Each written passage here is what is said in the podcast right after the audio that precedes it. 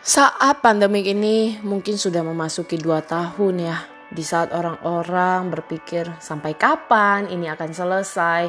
Kenapa saya belajar harus secara virtual, saya harus ngantor secara work from home, saya harus uh, bertatapan dengan orang hanya lewat virtual dan tidak bisa ke mana-mana.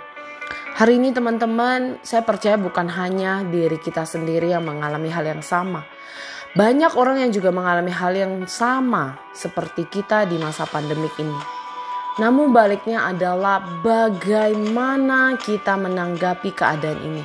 Apakah kita hanya selalu fokus dengan masalah, kita selalu fokus dengan keadaan ini, fokus dengan yang negatif, sehingga membuat kita merasa diri kita hanya terbatas, diri kita tidak bisa apa-apa, diri kita hanya seperti ini dan semampu ini.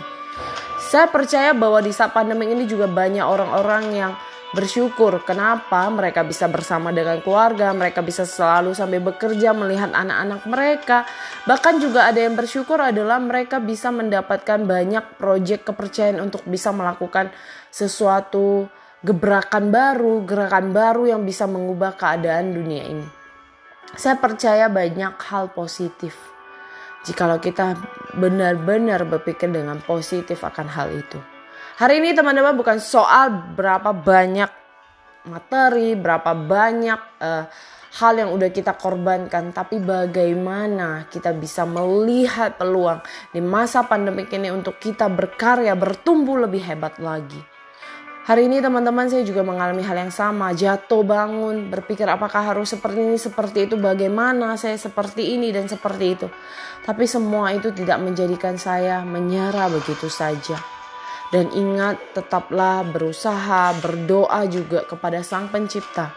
Dan percayalah apa yang kita lakukan, Sang Pencipta tidak hanya tinggal diam, justru Dia juga akan sama-sama membimbing kita dan menemukan orang-orang yang tepat buat kita di dalam setiap pergumulan struggle yang kita hadapi. Semangat teman-teman, tidak menyerah, tidaklah berhenti untuk di sini saja. Tapi berkaryalah terus untuk menjadi pejuang-pejuang hebat, pejuang-pejuang sejati yang bisa mengubah dunia ini menjadi lebih baik.